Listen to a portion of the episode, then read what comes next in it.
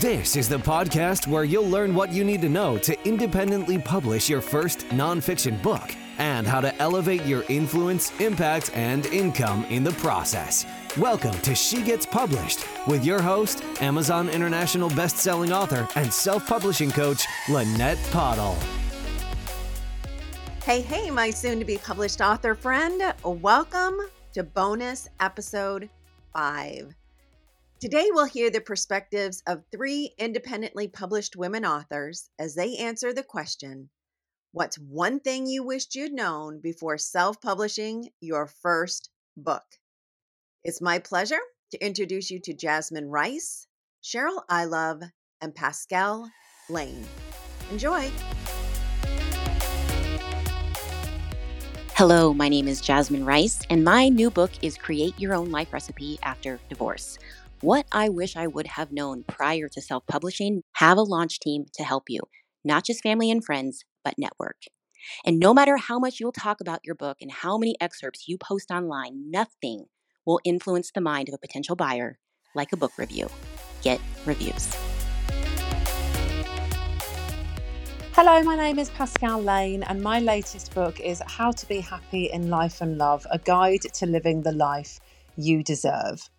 One thing I wish I had known before I self published was how to actually sell books and how to promote and market them.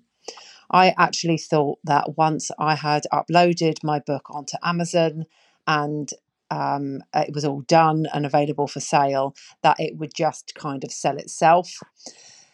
Um, and I didn't realize that there was going to be a whole load of work in terms of um, marketing it, um, advertising it, and getting it in front of the right people.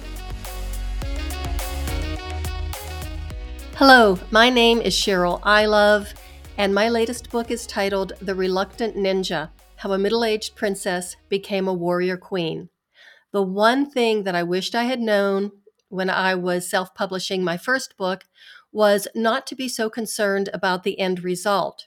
I wished I had known that it was more important to focus on the process of writing and to concentrate on the journey of creating my first book rather than worrying about the end result, who was going to buy it, what the book would look like. And that's one of the things that I do now. And I would really recommend just sit down, relax, let the words flow, and just organically let it happen. And don't worry about the end result. Trust me, it will be a wonderful experience. And there are a lot of people out there that want to hear your story and that want to buy your books. So good luck and uh, happy writing. Right on. That's a wrap for this episode, but don't let that get you down. Join Lynette inside the She Gets Published community where the conversation continues. Head to facebook.com slash groups slash she gets published to join now. See you there.